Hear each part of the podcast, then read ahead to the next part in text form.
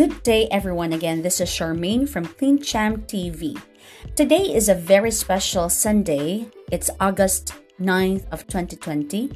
And uh, I was thinking actually of coming up with adding value by making use of this podcast to make us all aware and uh, updated on the latest news as far as our uh, circumstances during this uh, lockdown or during this pandemic is concerned. And I was able to get a news from um, Gulf News, one of the daily newspapers here in the UAE. And uh, this article is something which can be an added information to all of us who are residing in this country. So, the title of this article, written by Taufik Nasrallah, a staff writer of, of Gulf News, uh, it says Dubai to implement flexible working hours starting August 16. The move aims to enhance employees' productivity and boost their happiness. So let me just read through, okay, and I hope that we'll be able to get something out of this podcast, okay? So I'll start.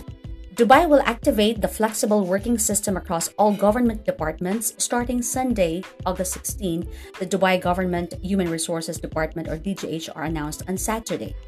The move aims to enhance employees' productivity and boost their happiness in implementation of the directives of the Strategic Affairs Council of Dubai's Executive Council. In a circular issued on Saturday, the department has decided the flexible working hours in the morning period, which will start from 6:30 a.m. until 8:30 a.m., provided that the employee shall complete the number of official working hours as determined by the government entity that she or he works for.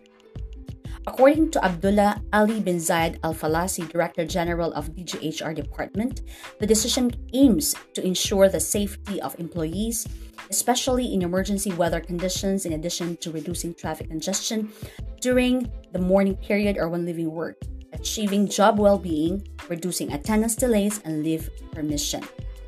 The circular identified the obligations that are required of all parties. It obliged human resources departments of government entities to amend the internal regulations related to attendance and departure hours in line with the flexible working system and provide a mechanism for implementing the circular to achieve the desired goals.